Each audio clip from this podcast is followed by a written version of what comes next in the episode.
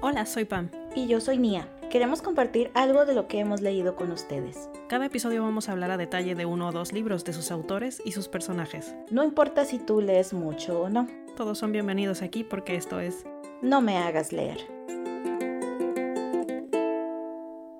Hola Pam. Hola Nia, ¿cómo estás? ¿Estás emocionada? Yo estoy emocionada. sí, en este episodio, si acaso ya nos han escuchado antes, ya saben que somos fans de la serie The Good Omens, pero también nos gusta el libro. Entonces, en este episodio, ahora sí les vamos a contar toda la historia del libro.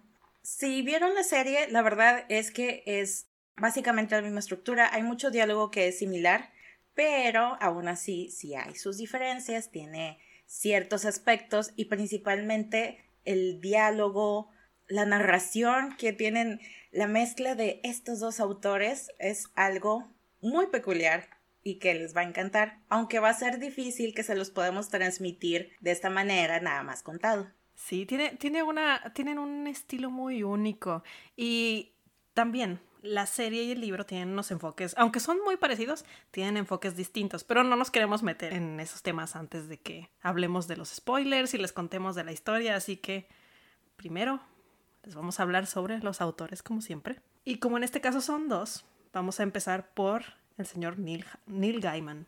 Él nació en Hampshire, Inglaterra. Ahora reside en los Estados Unidos, cerca de Minneapolis. Dice haberse iniciado como amante de la literatura gracias a las bibliotecas a las que tuvo acceso de niño y a los bibliotecarios que trabajaban en ellas. Dice que en sus tiempos felices eran cuando sus papás lo dejaban en alguna biblioteca de camino a sus trabajos y pasaba el tiempo devorando libros. Entre sus favoritos estaban C.S. Lewis, que es el de las Crónicas de Narnia, J.R.R. Tolkien, el de Señor de los Anillos, y Edgar Allan Poe, de poesía y cuentos cortos. Él inició su carrera como periodista, y sus primeros trabajos sobresalientes fueron la biografía de Duran Duran y posteriormente la de Douglas Adams, que es el autor de Hitchhiker's Guide to the Galaxy o la guía del viajero intergaláctico, y siento que esto se nota un chorro, que Neil Gaiman es fan de Douglas Adams porque su estilo es similar. Después empezó a colaborar con el artista Dave McKean. Esta colaboración lo llevaría a su serie de cómics tan conocida llamada Sandman.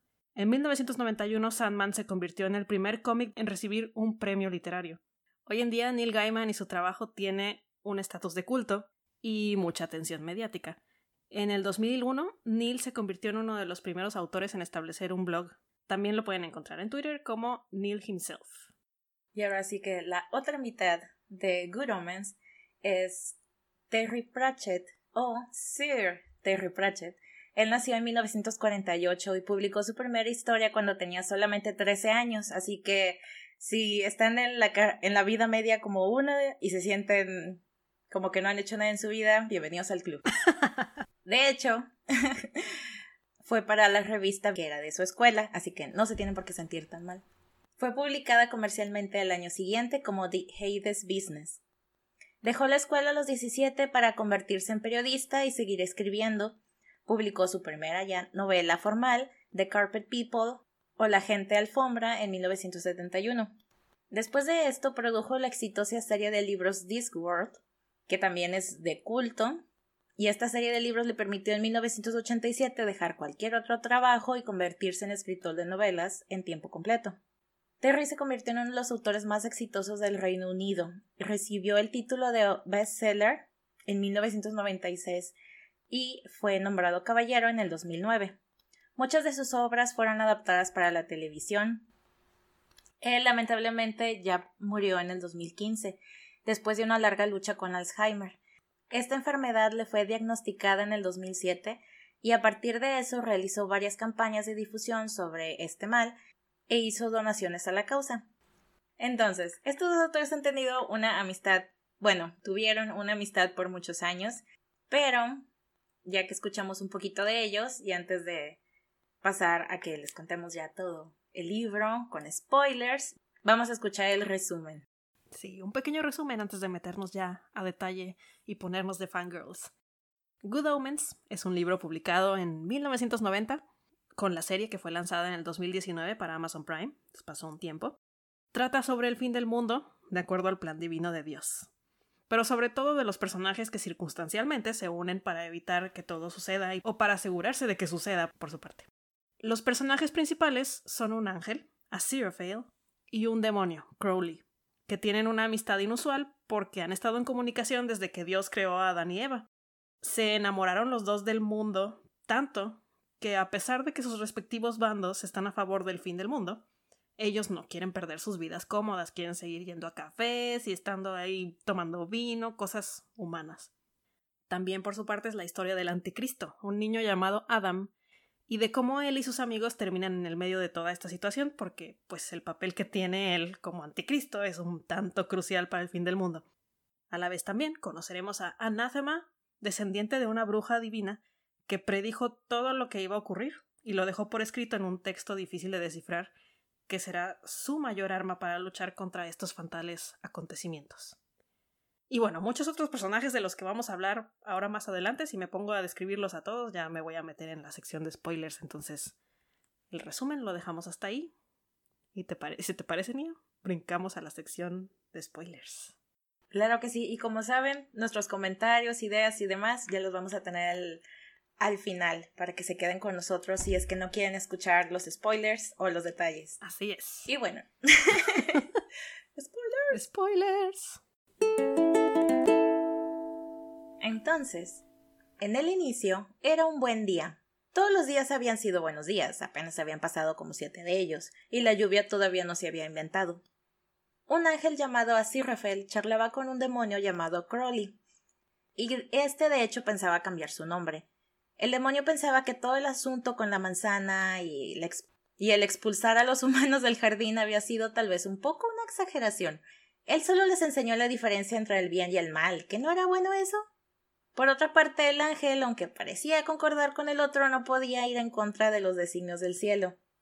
Crowley le preguntó si no tenía una espada flameante, a lo que así Rafael le respondió un poco avergonzado que se la dio al hombre cuando estaban saliendo del jardín, porque la mujer estaba encinta y estaba preocupado por todos los peligros que hay allá afuera. Ambos continuaron observando la lluvia que caía por primera vez sobre el jardín. Esa iba a ser una noche oscura y tormentosa. Entonces nos movemos en la línea del tiempo y llegamos once años atrás antes de la historia. El libro comienza por contarnos que la Tierra fue creada un domingo 21 de octubre en el año 4004 a.C., exactamente a las 9.13 de la mañana, porque a Dios le gusta terminar el trabajo temprano. Esta no era una noche oscura y de tormentas, pero solo porque era una noche tranquila no significa que no haya fuerzas oscuras por todas partes. Nos encontramos de nuevo con el demonio Crowley, quien ya se había cambiado el nombre. Tenía cabello oscuro, con pómulos pronunciados en el rostro, usaba zapatos de piel de serpiente, a veces tenía una tendencia a sisear y por alguna razón no parpadeaba mucho. Lo más importante que tenemos que saber de él es que disfruta mucho el siglo XX. Crowley llega a un cementerio donde se encuentra con los demonios Hastur y Ligor. Hastur le entrega una canasta que contiene un pequeño bulto y le confirma que el momento ha llegado. Le hace firmar de, recibido y le dicen que después le llegarán instrucciones de qué hacer con el bulto. Crowley se va con el paquete, nada emocionado realmente, pero sabía que no tenía opción. Ni Hastur ni Ligor confiaban en él. Tenía mucho tiempo viviendo en la Tierra y ya se había vuelto un local, entre comillas. Pero ellos tampoco tenían muchas opciones. Crowley conducía otra vez como endemoniado, literalmente, por la carretera en su auto, que era un Bentley negro, clásico. Escuchaba música de Queen cuando la voz de Freddie Mercury se distorsionó de la letra y de la canción, y entonces esa voz le empieza a decir a dónde tiene que dirigirse, qué tiene que hacer con el bulto en la canasta.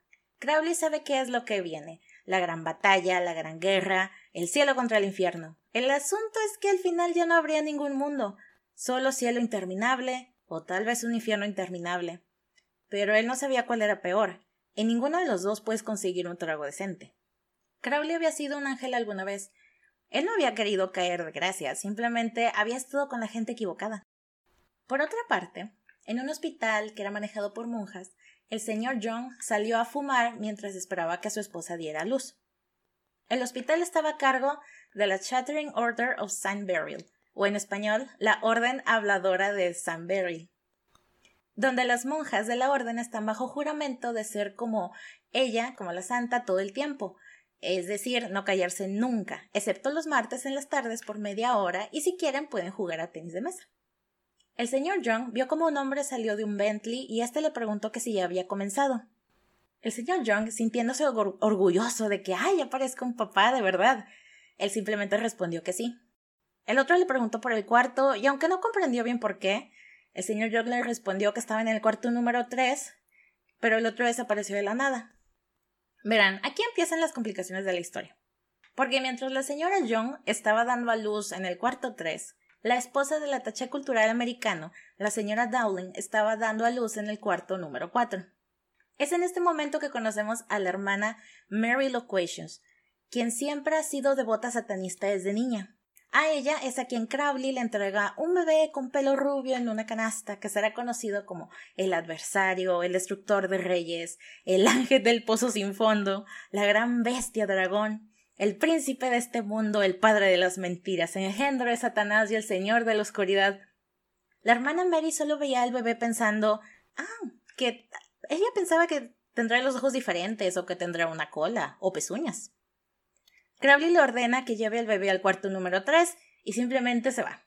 La hermana Mary toma al adversario, el destructor de reyes y bla bla bla bla bla y se lo lleva. Y miren, la verdad sí es largo y complicado el embrollo que hay con el cambalache de bebés, y aunque les cuente todo no va a tener gracia a menos que lo lean.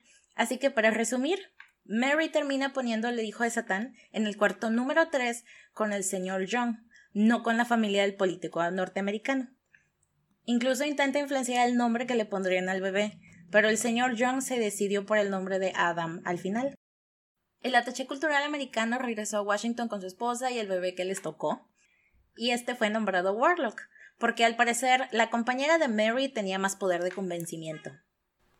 Ahora, si se preguntan qué pasó con el otro bebé en el cambalache que ocurrió en el hospital con las monjas, pues se quedó ahí con ellas, y es más fácil pensar que fue adoptado que tuvo una vida relativamente normal y que tiene un hobby como criar peces tropicales. Créanos, es mejor y más fácil pensar que eso sucedió. Así Rafael y Crowley eran enemigos naturales, pero después de conocerse por seis mil años, pues eran casi amigos.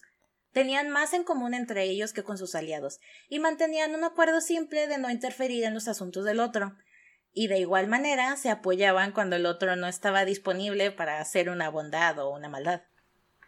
A las autoridades no les importaba quién hacía qué mientras algo se hiciera. Y después de pasar tanto tiempo con la humanidad, pues la culpa iba desapareciendo. Así Rafael y Crowley se encontraban en el lago del Parque St. James, en Londres, donde los patos estaban tan acostumbrados a ver espías y agentes del gobierno tener conversaciones secretas que hasta buscaban a los espías rusos por su pan.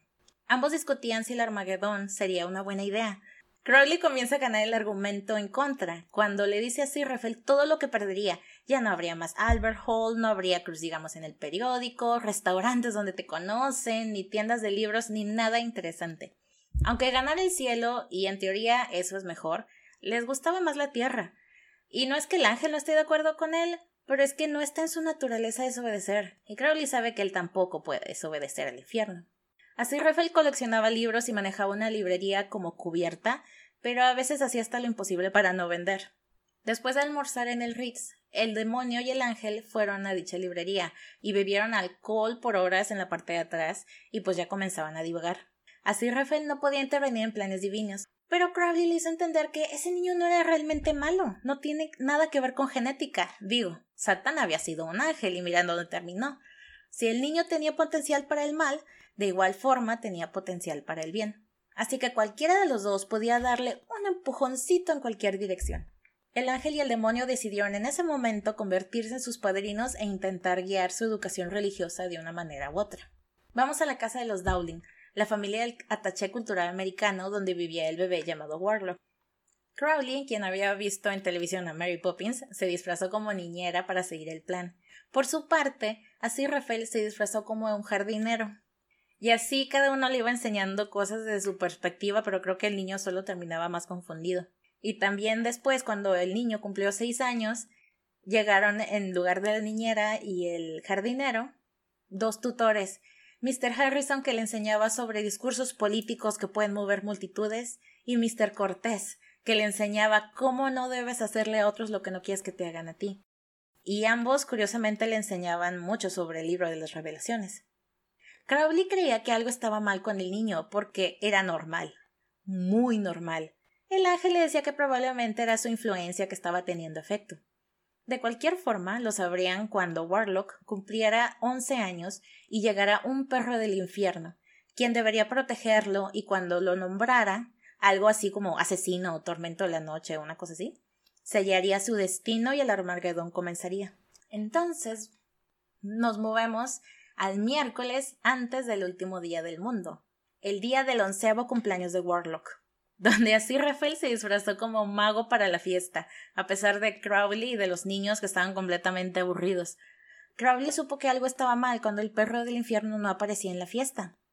Y cuando se contactó con el infierno, aparentemente ya lo habían enviado. En otra parte del mundo, en un área boscosa cerca del centro de Londres, un perro gigante amenazante con dientes amarillos, ojos que parecen fuego, olfatea en el aire buscando a alguien, a lo lejos escucha la voz del niño al cual lo habían creado para obedecer. Observó desde lejos a cuatro niños que discutían sobre lo que su maestro recibiría de cumpleaños. La niña del grupo le preguntó que si en verdad pensaba que sus papás le darían un Rottweiler. Pero el niño en sí respondió que con ese perro no puedes tener diversión. Es mejor tener uno de esos perros que son pequeños e inteligentes, que pueden ir a través de los agujeros de conejos y que tienen orejas graciosas. Los niños no se dieron cuenta, pero se escuchó un gran sonido causado por, digamos, un perro gigante que se transformó en uno pequeño. Aún esperaba que le dieran su nombre. Y en eso su maestro lo pensó y dijo que probablemente lo llamaría dog o perro en español, porque eso ahorraría muchos problemas. Casual. El perro del infierno hizo una pausa dentro de su cerebro diabólico. Supo que algo había mal, pero no le quedaba más que ser obediente. Se dirigió hacia las voces para conocer a su destino.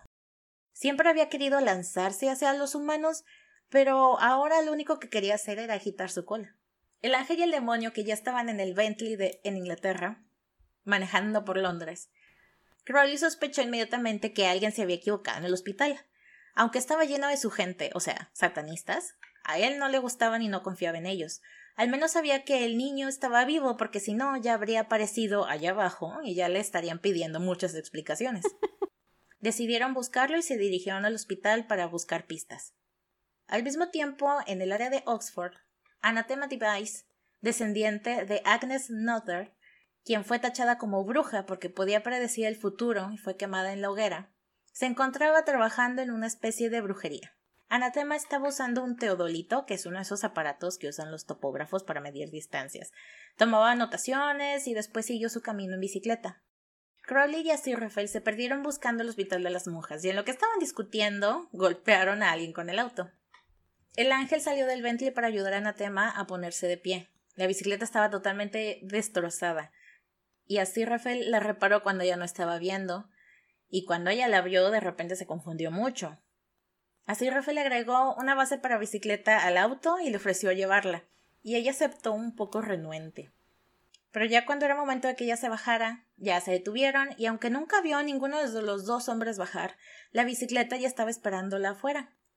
Ella les agradeció, se despidieron y escuchó como Crowley dijo Adentro, Ángel. Entonces ella pensó aún más tranquila que siempre estuvo perfectamente segura. Anatema entró a la cabaña que había rentado y revisando sus notas se dio cuenta que no tenía el libro. Y por el libro nos referimos a las precisas y acertadas profecías de Agnes Noether. The Nice and Accurate Prophecies of Agnes Noether Witch. Pero eso no tenía sentido, porque en el libro Agnes siempre habría sido muy específica de lo que pasaría y esto no estaba incluido. El ángel y el demonio por fin llegaron al lugar que Crowley recordaba que era el hospital. Al frente del supuesto hospital estaba lleno de autos de lujo. Así Rafael pensaba que Crowley se había equivocado, y tan pronto se bajaron del auto les dispararon. Y resulta que Mary Hodges, anteriormente conocida como la hermana Mary Loquacious, después de que un incendio destrozó el convento y el hospital de la Orden de St. descubrió que era muy buena para hacer cuentas y los negocios. Se dio cuenta que había una necesidad en el mundo ejecutivo, así que modificó el convento para crear un centro de entrenamiento gerencial y conferencias. Y parece que estaba teniendo éxito. En la entrada, Crowley y Aziraphale se dieron cuenta que les habían disparado con una pistola de pintura, aún totalmente confundidos por lo que estaba sucediendo y de ver un montón de gente pasar y jugando como gocha o el paintball.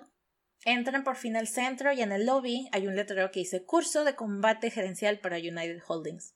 Crowley buscaba señales de lo que antes había estado ahí, a ver si ahí estaban las monjas pero no puede resistirse y sintiendo el deseo de varias de las personas que participan en el entrenamiento, convierte las pistolas de pintura en reales y comienzan a dispararse unos a otros y comienza la guerra.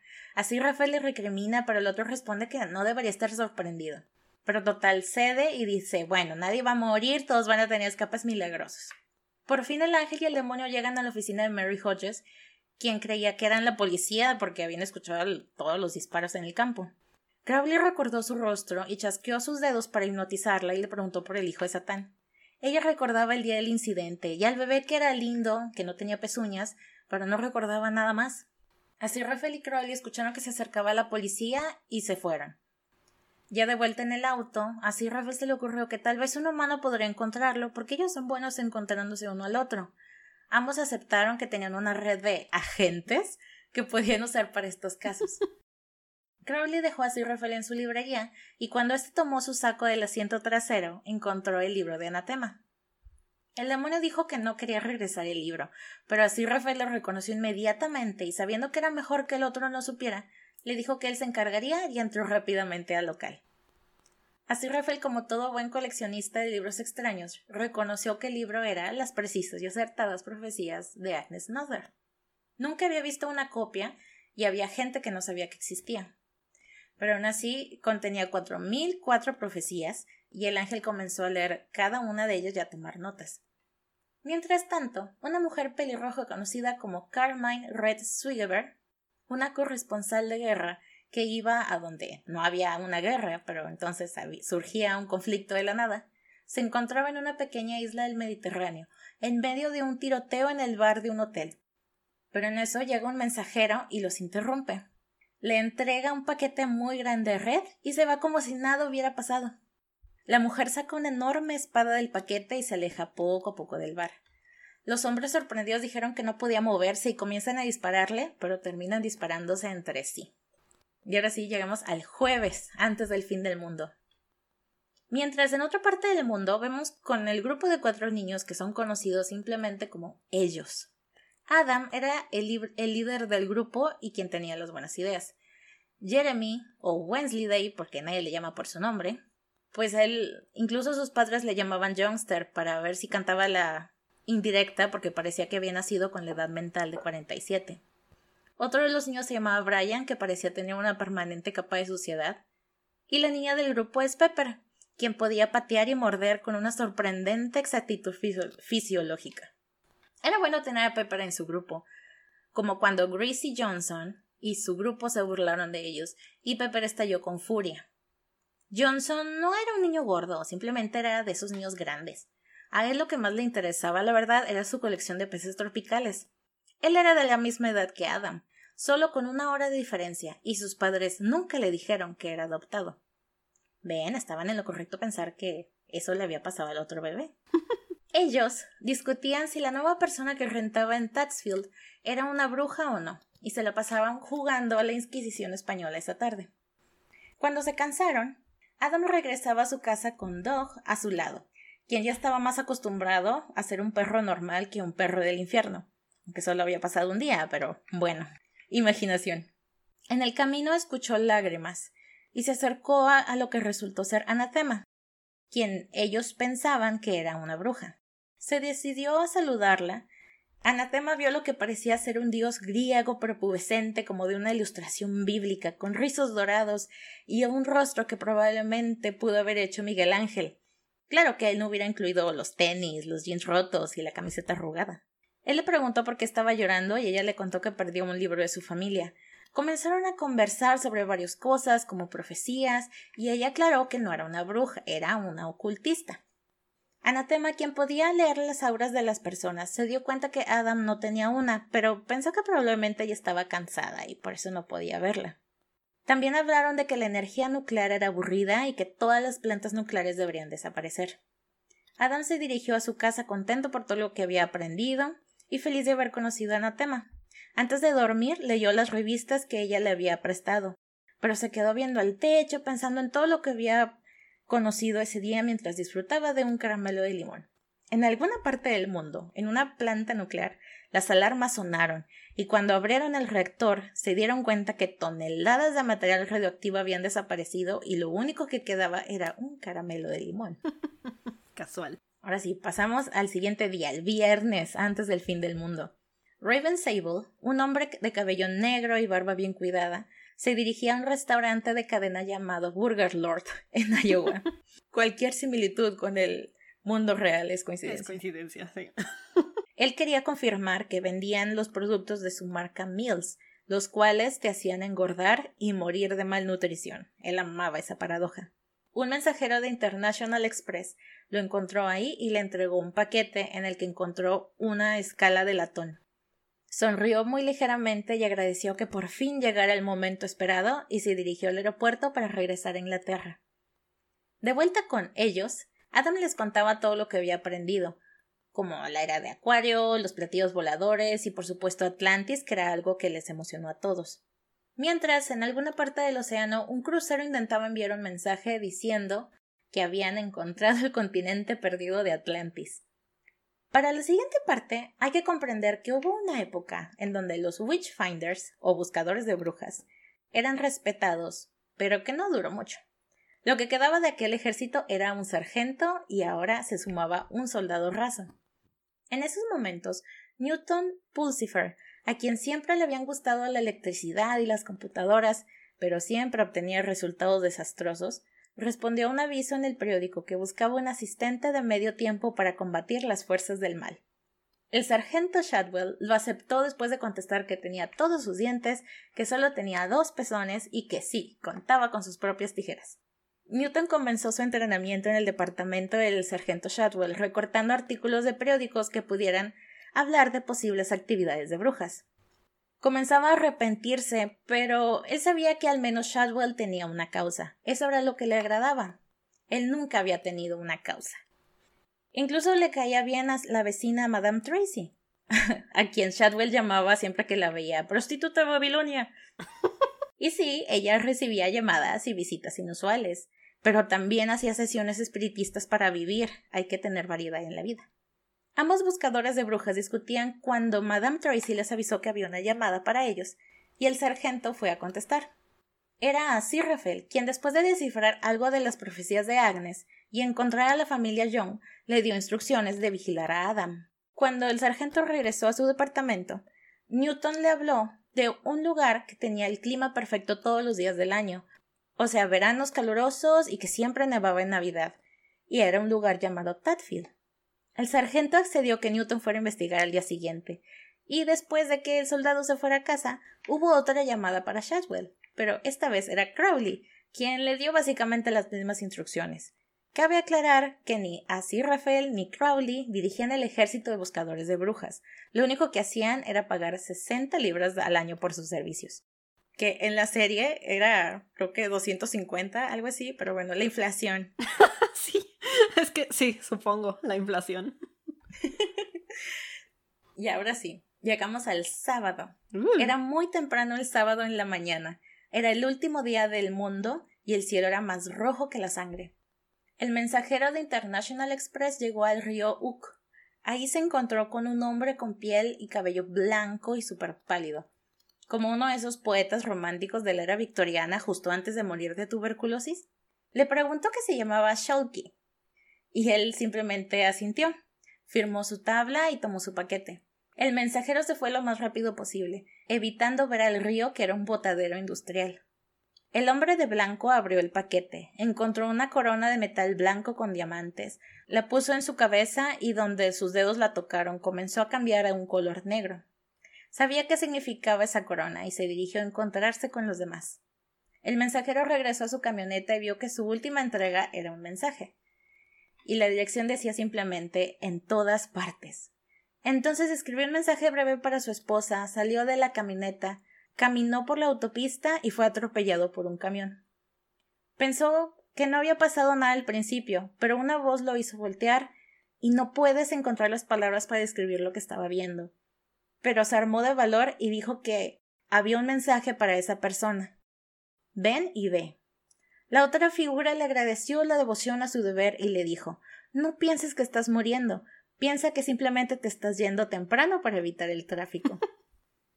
Casual. Newton partió hacia Tadfield y Shadwell se aseguró de que llevara todo su equipo de buscador de brujas. Lo más importante era una pequeña aguja de metal que parecía un pin para sombrero de mujer, que lo usaban para enterrárselo a las sospechosas de brujería, y si no sentía nada, entonces sí es una bruja.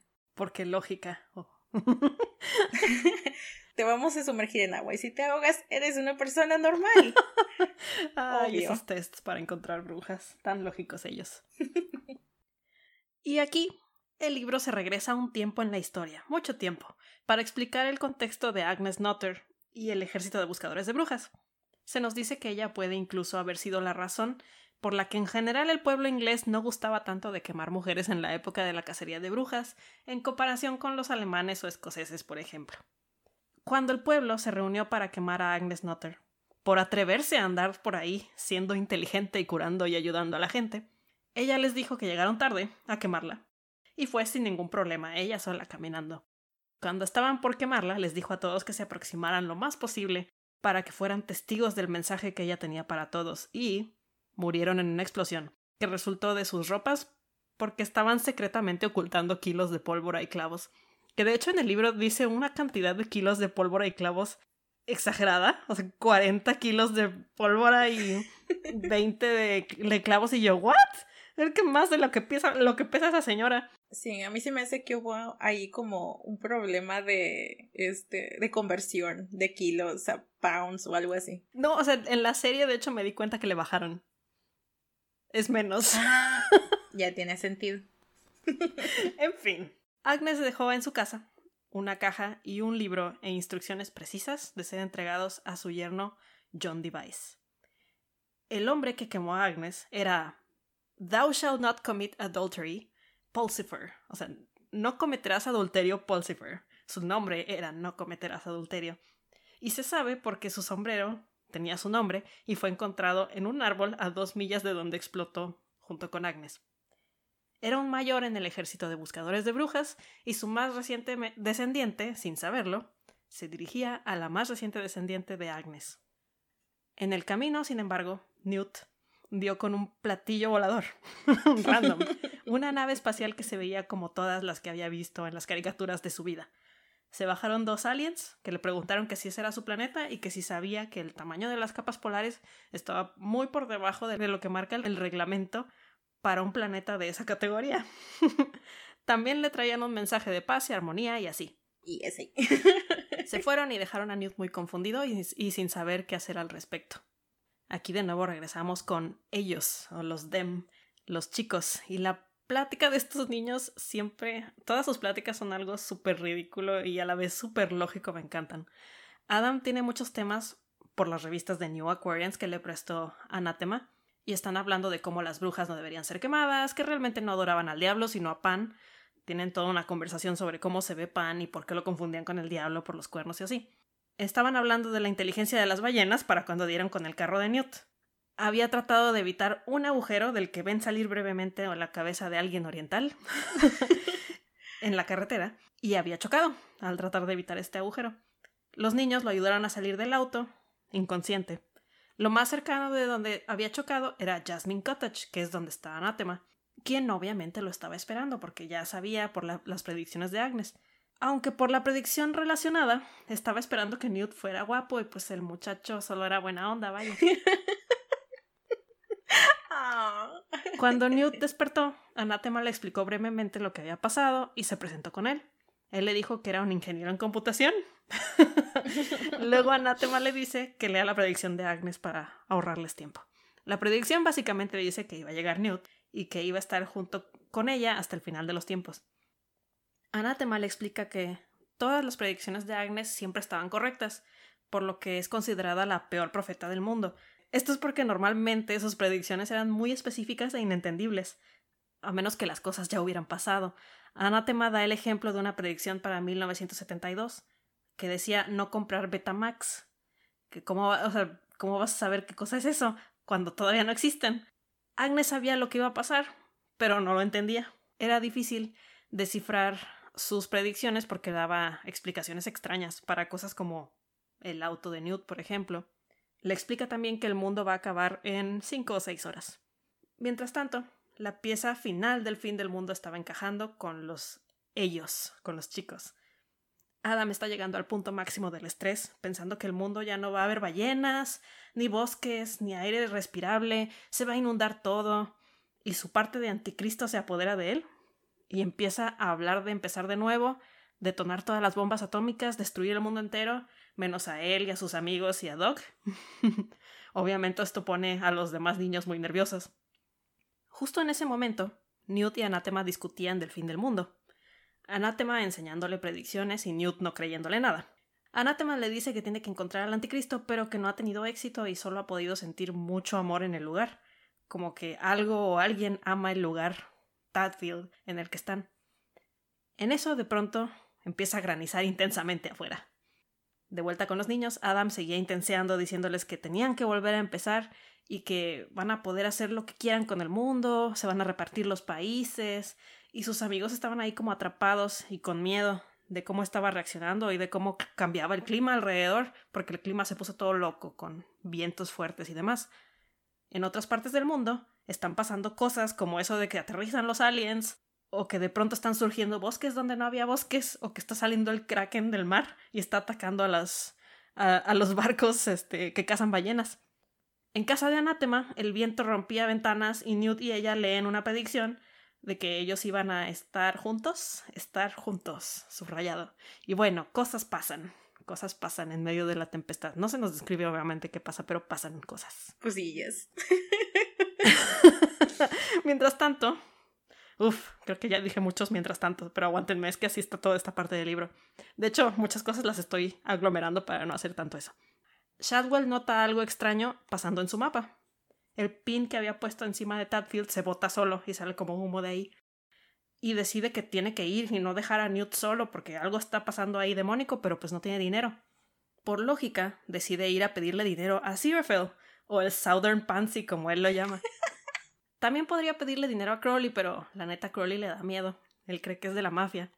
Por su parte, Aziraphale está nervioso por sus descubrimientos, por todo lo que descubrió del, del libro de Agnes, principalmente porque quiere contarle a Crowley lo que encontró, pero sabe que no debe. sabe que debe decírselo al cielo. Al final, decide decírselo al cielo primero y después ya él y Crowley pueden ver qué hacer juntos. Abajo de una alfombra en su librería tiene un círculo pintado con gis por medio del cual abre un canal de comunicación con el cielo y le contesta el Metatron, que es como la voz de Dios. Ahorita no voy a meter en eso. Aquí Aziraphale acaba muy decepcionado porque a pesar de que le dice al Metatron dónde encontrar al anticristo, este le deja claro que no van a detener el apocalipsis y que el punto no es detener la guerra, sino ganarla. También le comenta que todo va a iniciar con una guerra nuclear y pues que ya lo esperan en el cielo para unirse al ejército de ángeles que se mueva ya. Aziraphale obviamente no quiere ir y le dice que tiene pendientes. Y el Metatron dice que pues eso, ¿qué punto tienes y ya se va a acabar el mundo? el caso es que Aziraphale se gana un poquito de tiempo, pero le dejan como que la vía de comunicación abierta porque pues ya lo están esperando. Aziraphale usa este tiempo para marcarle a Crowley, y primero entra a su contestadora porque llama al teléfono de su casa, cosa que ya nadie tiene, pero bueno, este libro no se publicó ayer, les recuerdo que está, es de los 90. Entra a su contestadora, cosa que Aziraphale ni siquiera sabe qué es, entonces solo se queda confundido porque Crowley como que le contestó y le colgó. en fin, le marca su celular y ahí sí le contesta a Crowley, pero le dice que no está solo, que tiene un amigo que al rato le habla, ¿no? Aziraphale le va a decir todo y en eso interrumpe Shadwell. Shadwell vio su comunicación con el Metatron y llegó a la lógica conclusión de que Aziraphale es brujo y saca sus cositas el vato y empieza su encantamiento para atacarlo según. Aziraphale está muy nervioso porque el canal de comunicación con el cielo está abierto y está tratando de mantener a Shadwell alejado del círculo. Pero en sus nervios y sin querer, él es el que se para en el círculo y acaba siendo transportado al cielo, que era precisamente lo que estaba tratando de evitar. Shadwell, asustado, sale corriendo y tira una vela en el piso, que prende fuego a la madera vieja de la librería de Aziraphale. Y aquí quiero aclarar que Shadwell está asustado nada más porque está sorprendido, pero en realidad está súper emocionado porque cree que él se deshizo de Aziraphale con sus cositas y sus encantamientos, pero pues eso no es cierto. Por fin lo logró. Mientras tanto, Crowley estaba en su departamento y en esta parte se nos describe el departamento de Crowley, que es todo moderno y diseñado, casi no usado. La mayoría de las cosas que tiene Crowley son para dar realmente nada más una imagen, como del tipo persona, como del tipo de persona que pretende ser.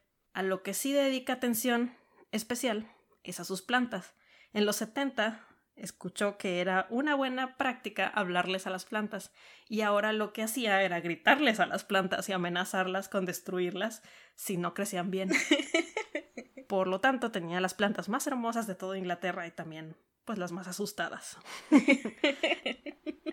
en eso estaba, cuando de pronto lo contactan del infierno para decirle que se dieron cuenta que Warlock no es el anticristo, y pues están enojados con él, obviamente le dicen que va a tener que explicar por qué pasó todo eso y que lo van a ir a ver. Crowley está preparado para esto, porque tiene un termo lleno de agua bendita. Saca el termo y lo maneja como si trajera algo sumamente dañino adentro y que y lo vacía en una cubeta. No se nos dice que es agua bendita, pero pero vaya. Ahorita vamos a ver, lo maneja con pinzas y todo el todo el rollo. Esta cubeta la pone arriba de una puerta y se siente a esperar. Los demonios que llegan por él son Hastur y Ligur que, pues como ya nos había mencionado Nia, son demonios muy desagradables y malvados. Cuando entran a la oficina, la cubeta cae sobre la cabeza de Ligor y lo desintegra por completo. Hastur, sin embargo, no solo estaba vivo, pero estaba mucho más enojado que antes y Crowley lo amenazó con un aspersor de agua para plantas, como diciéndole, no, pues este también tiene agua bendita. Pero Hastur no le creyó, y de hecho si era puro bluff. En eso fue cuando le llamó a Aziraphale. La llamada de Aziraphale le dio la idea a Crowley de escapar por el teléfono, lo que hizo fue llamar a su propio teléfono de casa desde su celular, y él y Hastur se fueron por el micrófono del celular. Esto tiene toda una explicación chistosa que no quiero detallar porque yo no le voy a hacer justicia, la verdad. Pero básicamente los demonios no se rigen por las leyes de la física y estas loqueras pueden ocurrir. El caso es que el plan de Crowley, que finalmente funcionó, fue atrapar a Hastur en su máquina contestadora. Y ya, Crowley se encaminó rumbo a la librería de Aziraphale. De vuelta con Shadwell, el tipo está traumado porque cree que fueron sus poderes de buscador de brujas los que se decidieron decir a lo que les decía. Madame Tracy lo tranquiliza y se prepara para una sesión de clarividencia. Como les decía Nia, es una de sus ocupaciones. Volviendo tantito con Crowley, llega a la escena de la librería de Aziraphale y la, librería está envuelta en, llamas. Aquí hay uno de mis diálogos favoritos del libro que tenía que mencionarles, que es un bombero preguntándole que si él es el dueño de ese establecimiento y Crowley contestándole me veo como alguien que es dueño de una librería. Porque como ya les había mencionado, Crowley es como muy consciente de la imagen de la persona que es. Y es muy cool. En fin, en fin, esta parte realmente es muy dramática porque él no encuentra a Seraphel. Se mete a la librería así en llamas y lo empieza a buscar y se pone todo desesperado. Y bueno, lo importante realmente de esta parte, aparte de su drama de, oh, mi amigo, es que estando dentro de la librería que está en llamas y buscando a Seraphel, encuentra el libro de Agnes Nutter y se lo lleva. Aquí hacemos un corte y nos vamos a una escena completamente diferente de la chica de rojo manejando una motocicleta. Llega a un café y pide un té y un sándwich y se siente a esperar, mientras una persona juega trivia de Scrabble en una maquinita. Después llega otro motociclista en un traje de piel negro y de pronto todos en el establecimiento se dan cuenta que tienen un chorro de hambre. a este le sigue un tercer motociclista que llega en una moto toda vieja y que saca muchísimo humo. Después se desata una discusión junto a la máquina de trivia porque el jugador no ha presionado ningún botón y esto es un pequeño chiste que introduce al personaje de la muerte, porque la pregunta en la pantalla es la fecha de muerte de Elvis y dice que no quiere presionar ninguna de las opciones porque dice que él jamás le puso un dedo encima. Entonces, para los que creen que él sigue vivo, pues es un chiste. Entonces los otros tres motociclistas se dan cuenta de que es él y que ya están todos reunidos. Todos tienen en su chamarra la leyenda Hells Angels. Los otros motociclistas del establecimiento le, les preguntaron que de qué capítulo eran, por eso de que hay grupos de motociclistas formales y así. Pero Muerte les contesta que del capítulo 6 de Revelaciones, versos del 2 al 8, que es básicamente decirles que son los cuatro jinetes del apocalipsis. Aquí hay una serie de escenas cortas en las que Aziraphale está moviéndose como si fuera un espíritu, poseyendo humanos en diferentes partes del mundo. Habla con ellos brevemente y cuando se da cuenta de que no está donde quiere estar, sigue su camino y abandona el cuerpo de la persona. Crowley, por su parte, va en su auto rumbo a Tadfield porque encontró las notas de Aziraphale dentro del libro de Agnes Nutter, con todo lo que el ángel descifró. Recibe un mensaje amenazante del infierno sobre que va a ser castigado por evitar a Hastur y a Ligor, y obviamente esto no le resta nada a su estrés. La carretera era un caos, pero decidió entonces que ni modo, si iba a morir, iba a morir con estilo. Podría irse mejor a embriagar y ya no hacer nada, pero Crowley es un optimista de corazón y sabe que tiene que intentar hacer algo, con o sin Aziraphale.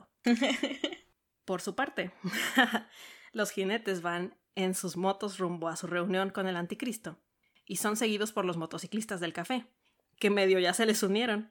Vienen, estos vatos vienen discutiendo que qué jinetes serían ellos, ya que están unidos a los del apocalipsis y pues no pueden ser guerra, hambruna, contaminación o muerte, porque esos son los, los jinetes con los que vienen. Deciden, uno decide ser daño corporal agravante, otro es crueldad a los animales, otro es, y todo esto es un nombre, cosas que no funcionan incluso después de darles unos buenos golpes. Y otro es gente muy cool. Y toda la conversación de cómo llegan a estos nombres es... me destruye. Y por páginas y páginas. Esto no les dura mucho, sin embargo, porque no los pueden seguir, no les pueden seguir el paso a los jinetes. Y su intervención realmente es breve, pero siento que ustedes tenían que saber de ellos. Por su parte, Madame Tracy estaba en medio de una sesión de espiritismo cuando Aziraphale por fin dio con el país correcto y entró en el cuerpo de Madame Tracy como posesión espiritual. Interrumpió su sesión, pero Tracy es una persona paciente, así que decide escuchar lo que el espíritu tiene que decir. Cuando Shadwell se da cuenta que Tracy está hablando con él, se escandaliza, pero Tracy lo hace escuchar porque Aziraphale ya le explicó lo del fin del mundo y de cómo tienen que ayudar a que esto no suceda. Aziraphale de este modo convence a Shadwell que el anticristo es más o menos como una bruja y que hay que matarlo para evitar el fin del mundo. Shadwell toma su arma, sí, le explica a Aziraphale que su mano no va a funcionar, aunque Shadwell está convencido de que su mano bastó para deshacerse de Aziraphale. Van a Tadfield en la motito de, la, de Madame Tracy. Mientras tanto, Crowley estaba atravesando la carretera M25, que él había intervenido en años anteriores para formar el símbolo del demonio. Por lo que al atravesar la M25 se prendió en llamas junto con todo su auto. Ahora, esto en la serie es muy claro.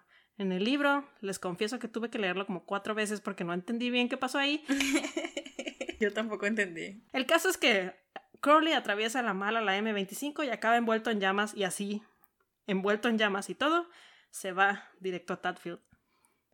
Volviendo a los niños, los amigos de Adam estaban tratando de razonar con él y eventualmente logran hacerlo entrar en razón.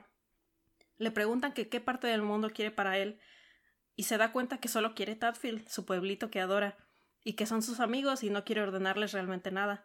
Su perro, además, ya está muy feliz siendo un perrito y no quiere que el mundo acabe tampoco. Entonces Adam lucha internamente contra la fuerza que lo hace el anticristo y logra sacarse la maldad y volver a ser él. Les dice a sus amigos que tienen que personalmente detener el fin del mundo porque ya estaba iniciado. Los niños empiezan a discutir sobre el bien y el mal en términos más familiares para ellos, pensando en su pandilla y la pandilla de Greasy Johnson que mencionó Nia antes. Adam les dice que si les gustaría deshacerse de la otra pandilla y ganar para siempre, y esto desata una discusión en la que acaban por concluir que hay gente que no los quiere ni a ellos, ni a la otra pandilla, porque no les gustan los niños. Pepper dice que tienes que tomar un lado en todas las discusiones, pero Adam dice que puedes hacer el tuyo propio. Y no tiene que haber solo dos bandos. y con esto en mente, se suben a sus bicis para entrar en acción. Por su parte, Tracy y Shadwell, con el espíritu de Aziraphale, o lo que quieran llamarle, la forma incorpórea que, que cargaba Tracy, van en la motoneta de Tracy y van súper lento. De hecho, Aziraphale hace el comentario de que quizá caminando llegarían más rápido. que a esa velocidad les va a tomar 10 horas llegar a Tadfield y no tienen ese tiempo. Así que usa un milagro para superacelerarlos y vuelan hacia Tadfield. Por mientras, los jinetes del apocalipsis llegaron a la base aérea de Tadfield y están haciendo de las suyas en el área de las computadoras, programando un apocalipsis felizmente. Ellos pudieron usar algunos trucos para entrar mientras Tracy y Shadwell están batallando para que el oficial en turno los deje entrar a la base. Claro, de pronto llegan Adam y los demás en sus bicis y como Adam mágicamente abre las puertas, ellos se pasan como si nada y el guardia así como que medio no sabe qué hacer, porque pues son una bola de niños. en eso llega Crowley en su auto en llamas, muy dramáticamente, y el auto se desmorona finalmente, y Crowley solo se queda con una manija, una como manija, En, en, el libro dice Tire Iron, no sé qué fregados es eso. Se ve como una manija en la serie. Aziraphale le informa de la situación y Crowley está sorprendido de que es Aziraphale, pero se adapta rápido y le dice que se le ve bien el vestido. Aziraphale se desespera y tronando los dedos desaparece al guardia que no les dejaba entrar. Shadwell otra vez se pone todo loco porque como había estado apuntándole con sus dedos mágicos, cree que otra vez fue él. Aziraphale, siendo el ángel que es, se preocupa porque no sabe a dónde mandó al oficial aunque en un pequeño extracto más adelante se nos revela que lo mandó muy felizmente a casa de su mamá. Ah, a comer pay. En la sala de computadoras, cuando los jinetes terminaron su trabajo, llegaron Anathema y Newt, que habían logrado escabullirse dentro de la base. Anathema estaba esperando que Newt pudiera hacer algo al respecto porque, pues le dijo que era ingeniero en computadoras y estaba en un cuarto de computadoras, pero él le tiene que confesar que no lo es, que al contrario, echa a perder los electrónicos siempre que los toca. Anathema le dice entonces que intente hacer algo, y cuando Newt toca las computadoras, todas se apagan y todos los procesos se detienen y alrededor del mundo se deja de planear la Tercera Guerra Mundial. Afuera los jinetes se encuentran con Adam y sus amigos, y Adam les dice que no quiere el fin del mundo. Muerte le dice que su existencia significa que el mundo tiene que acabar, pero Adam lo sigue negando. Aziraphale y Crowley llegan justo a tiempo a la escena para ver cómo los niños acaban con los jinetes. Y esta escena también está medio extraña en el libro. Adam y sus amigos construyeron armas que Adam sabía que necesitarían, de pedacería de madera y ramas y así, son niños. Necesitaban una espada para luchar con guerra, una balanza para terminar con hambruna y una corona para terminar con contaminación. Al final, acaban con esos tres jinetes entre Pepper, Wesley, y Brian, y en su lugar queda pues la espada real, la corona real y la balanza real las que tenían, que les habían llegado por correo. Muerte dice que no los mataron, que solamente regresaron a donde siempre han estado, a la mente del hombre. No se pueden deshacer de muerte de la misma manera, pero les dice que de cualquier modo, pues ya detuvieron el apocalipsis y se va, porque pues ya, no tiene que hacer ahí. en el pequeño intermedio que tienen después de esto, Adam voltea a ver a Madame Tracy y le pregunta que por qué es dos personas, que esto no está bien y pues con sus poderes los separa y de pronto Aziraphale ya está de vuelta. Anathema y Newt se reúnen con ellos y están todos pidiendo explicaciones a todos cuando llegan Beelzebub y Metatron. Llegan obviamente a tratar de regañar a Adam y hacer lo que reinicie el fin del mundo, pero Adam no quiere. Lo están tratando de convencer diciéndole que es el gran plan y que está escrito y la madre. Y en esto interviene Aziraphale a preguntar que si el gran plan es lo mismo que el plan inefable, y si no podría ser que fueran diferentes. y que realmente este fuera el plan de Dios. Como titubean, Crowley se sube al tren y lo empieza a apoyar con esto, y esto le da ánimos a Adam para negarse rotundamente. Y así, pues acaban retirándose Belzebub y, Metatron derrotados. Crowley y Aziraphale estaban por irse felizmente en aventón con Newt y Anathema cuando sintieron la tierra temblar. El diablo venía, el padre de Adam. Beelzebub le había informado de la situación. Aziraphale le dice a Crowley que les deben a los humanos el defenderlos de esto, y deciden enfrentarlo juntos. Crowley con su manija de auto y Aziraphale con la espada que Guerra dejó atrás, esa espada en llamas que era suya hace seis mil años. Se toman de la mano. perdón, el ship. perdón, perdón. Discúlpenme mi corazoncito. Como decía, se toman de la mano Aziraphale le dice que siempre supo que había algo de bondad en Crowley, y Crowley le dice que siempre supo que Aziraphale era lo suficientemente bastardo para que valiera la pena conocerlo. ¿Qué le quieres decir al amor de tu vida? Shadwell decide unirse a ellos porque está envalentonado y cree podérseles unir en la pelea contra el diablo. Aziraphale y Crowley despliegan sus alas, y está un momento muy dramático y el mundo cambia. De pronto ya no hay la amenaza de el papá de Adam, entre comillas, sino de el papá de Adam, el señor Young, que llegó en su coche todo enojado porque ya no eran horas para que Adam estuviera fuera. En regaños del señor Young, de pronto ya todo había terminado, ahora sí. El vato de entregas de International Express llegó a recoger las cosas, la espada, la balanza y la corona. Crowley agarró uno de los jeeps de la base aérea y junto con Aziraphale manejó de vuelta a Londres. Y así llegamos a el domingo, el primer día del resto de sus vidas. Newt se despierta temprano en casa de Anatema para hacer el desayuno. Su mente ya más o menos en proceso de borrar los eventos del día anterior. cuando tocan a la puerta. Una persona viene a entregar una caja que dice que su compañía ha tenido en posesión durante 300 años, con instrucciones muy específicas de entregarla ese día a Mr. y Mrs. Pulsifer. La caja contenía tres cartas amenazando con airear trapitos al sol, dirigida a las tres personas que abrieron la caja sin ser receptores de la misma, incluida la persona que la entregó, quien se va corriendo después de leer su carta. Y un manuscrito titulado Más profecías exactas y precisas de Agnes Nutter. La saga continúa. Newt no quería que Anatema lo viera, pero pues cuando finalmente llega y lo ve, le pregunta que si realmente quiere ser una descendiente toda su vida. Y así es como deciden quemar el manuscrito nuevo. Aziraphale y Crowley están caminando por el Parque St. James, platicando sobre cómo la librería de Aziraphale está mágicamente intacta y el Bentley de Crowley está como nuevo. Ninguno ha escuchado de, entre comillas, su gente, y concluyen que están tratando de olvidar que todo esto pasó. Crowley cree que se están dando un tiempo en lo que tratan de reiniciar la guerra, esta vez contra la humanidad.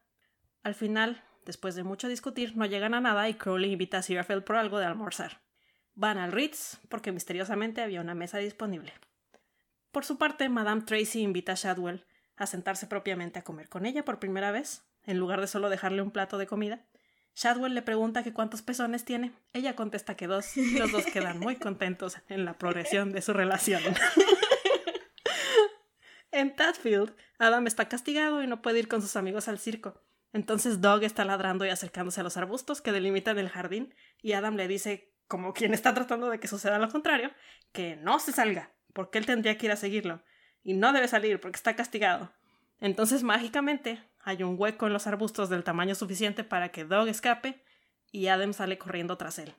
En el camino arranca una manzana del árbol de un vecino, la muerde y el vecino lo corre a gritos. Adam está feliz porque, en su lógica, no ha encontrado ninguna manzana que no valga la pena los problemas en los que te metes por haberla comido.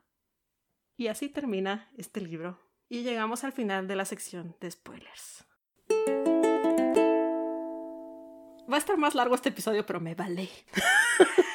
Lo vale. Lo vale, sí. Y lo discutimos. Y en verdad teníamos más resumen. Y creo que ya lo habíamos hablado en un episodio anterior, de que hay libros en los que pasan muchas cosas, pero la historia no avanza. Y aquí es al revés. Realmente pasan muchas cosas para que avance la historia. Y aún así, créanme que dejamos fuera tantas cosas. Tantas cosas. Sí. Y es que es como, como es comedia, yo lo que le decía a Pam era.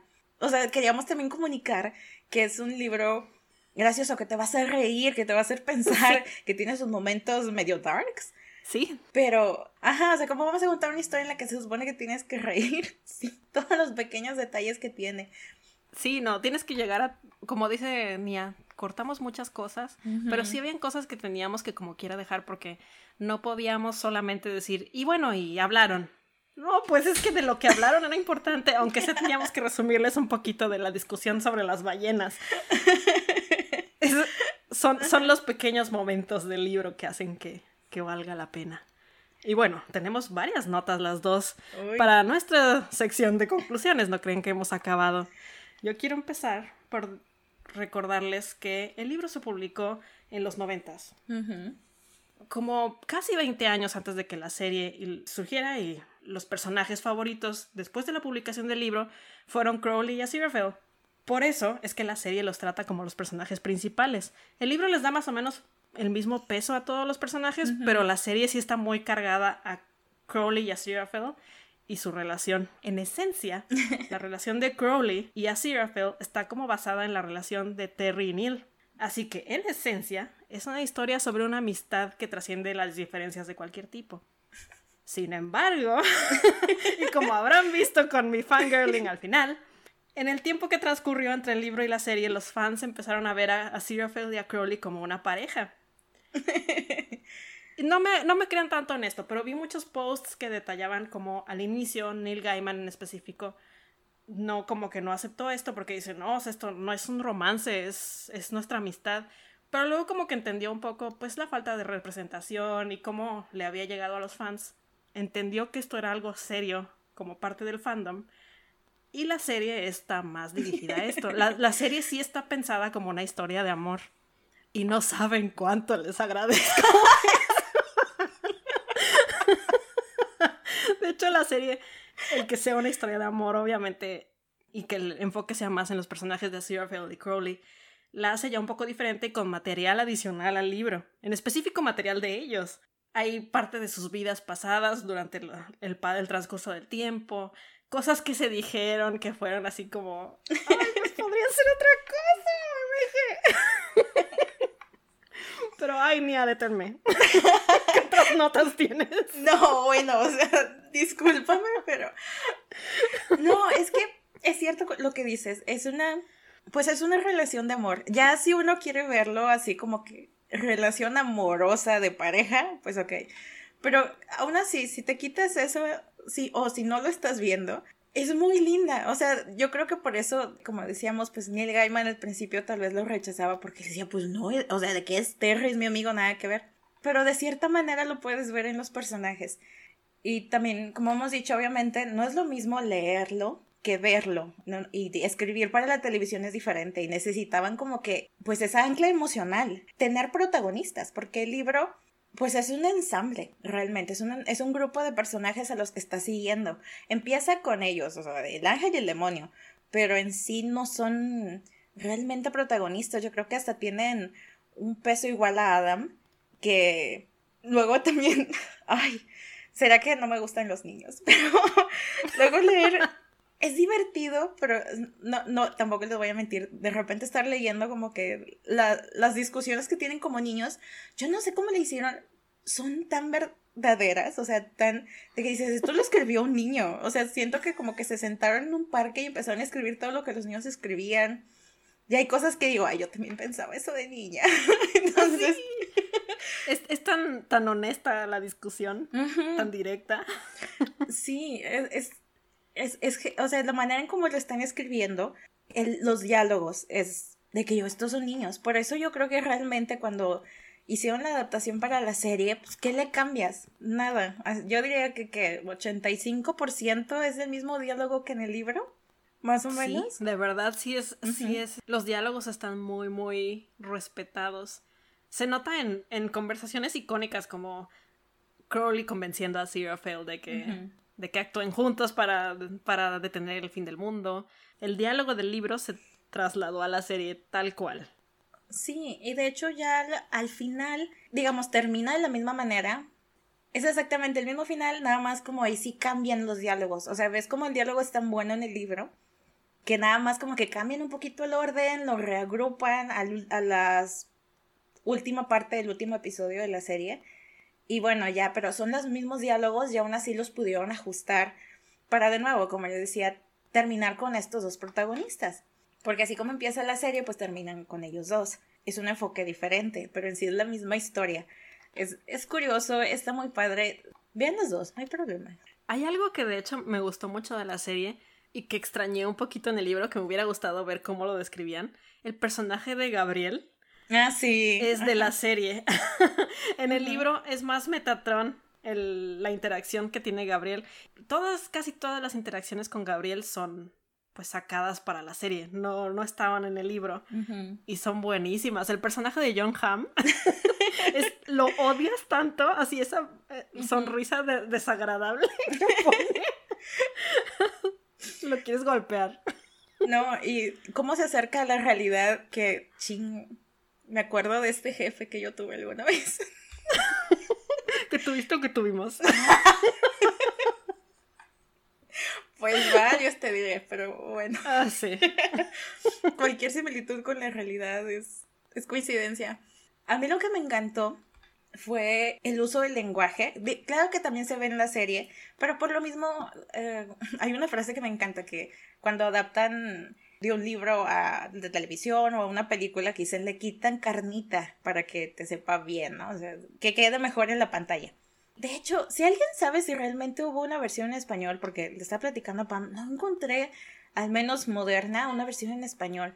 Tiene su página de Wikipedia, pero si buscan así buenos presagios, el libro, en internet, al menos no encuentro como que, ah, sí, es, es que es la, la edición en español. Si alguien tiene, nos lo cuenta, por favor, manda una foto. Pero bueno, perdón. Paréntesis cultural. Sí. Me regreso a mi comentario del, del idioma. Y esto lo digo porque pues lo leí en inglés y no tanto por otra razón más que porque en verdad no lo encontré en español. y aún así está bien porque muchos chistes se perderían.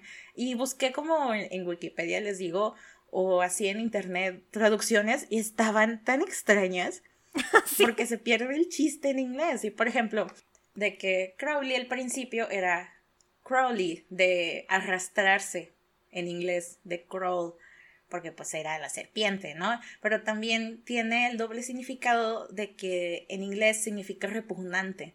Entonces está ese juego. Y también con Anathema Device, porque en el libro decía que su mamá no era una estudiosa de la Biblia, porque en español anathema significa como maldición o excomunicación.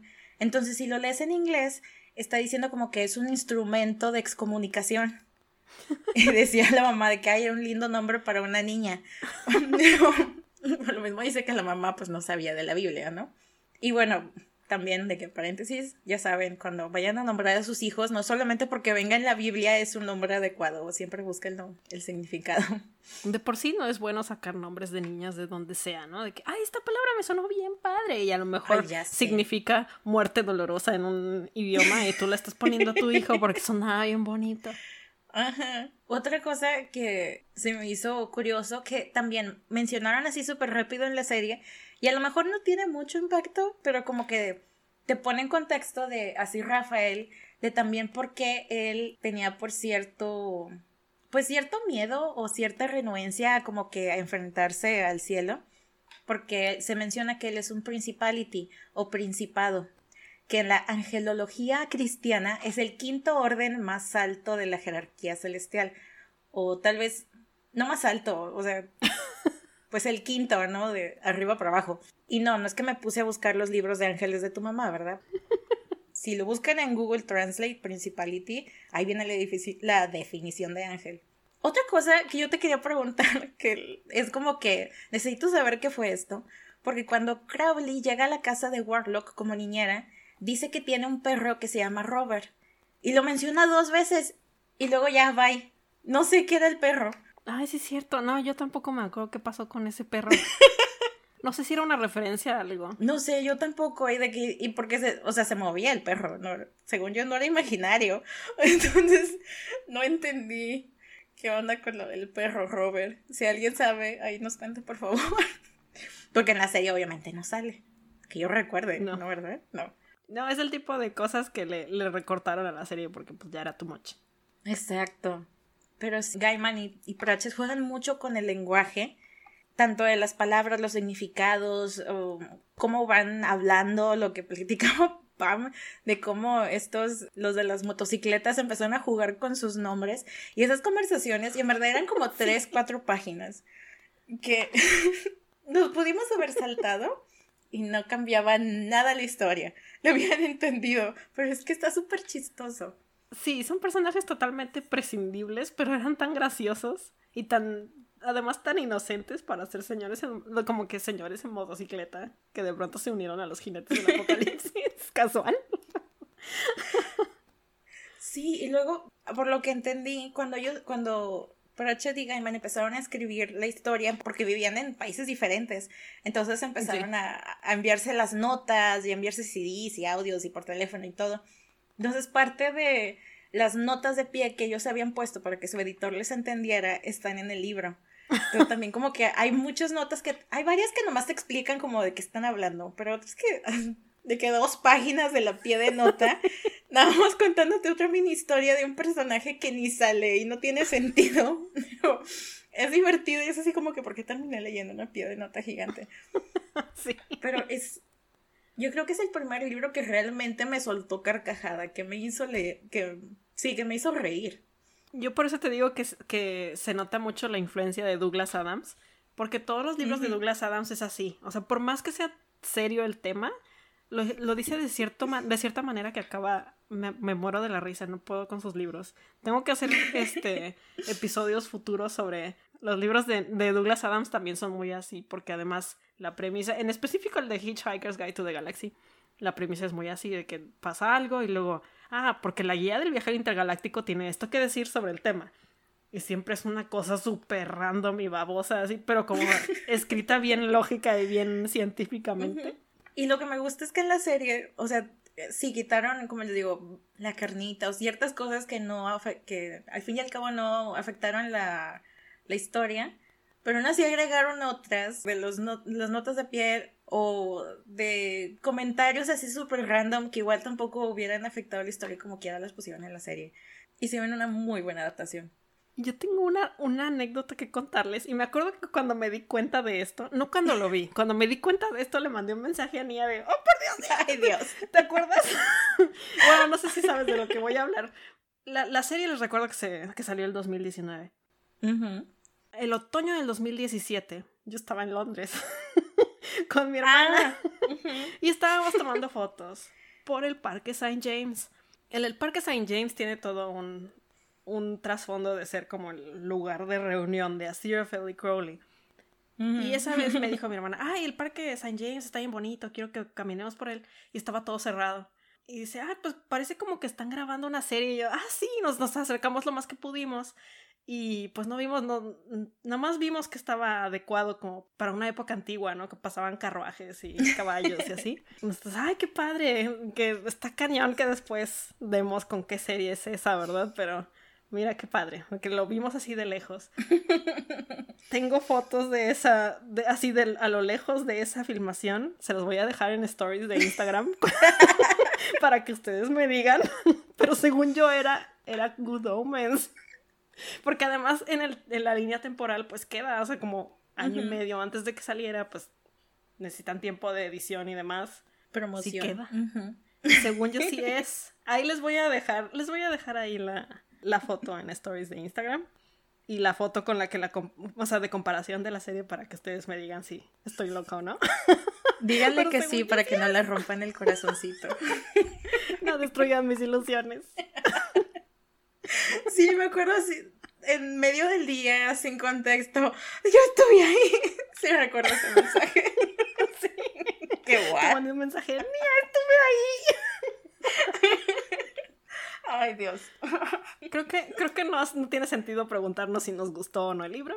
No. No sé si tienes conclusiones adicionales o notas adicionales, Mía. Pueden leer el libro, está genial, no se van a arrepentir. Se pueden tardar un poco, lo admito, porque hay partes, no es que sean aburridas, pero por lo mismo que les decimos que se la pasan narrando cosas que nada que ver, puede que se haga algo pesado. Y si no, pues está la serie, como les decimos, honestamente, 80, 85%, si no es que más del libro está en la serie. Está buenísima, tiene un enfoque diferente pero es la misma historia. Y así que si se topan con uno de esos pesados, por no decir de otra manera, que se la pasa presumiendo, ustedes pueden hablarles de lo mismo y se van a entender. Así que. Además, en la serie Crowley es David Tennant. Creo que no hemos sido muy, este, no nos hemos guardado el secreto de que nos gusta David Tennant.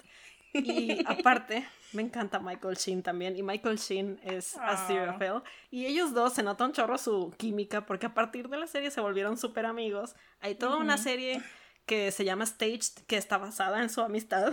la amistad de David Tennant y Michael Sheen. Pero bueno, ya, ya, ya me estoy volando. Ya casi estoy escribiendo un fanfic aquí. de Tenmenía. Pues así. y así.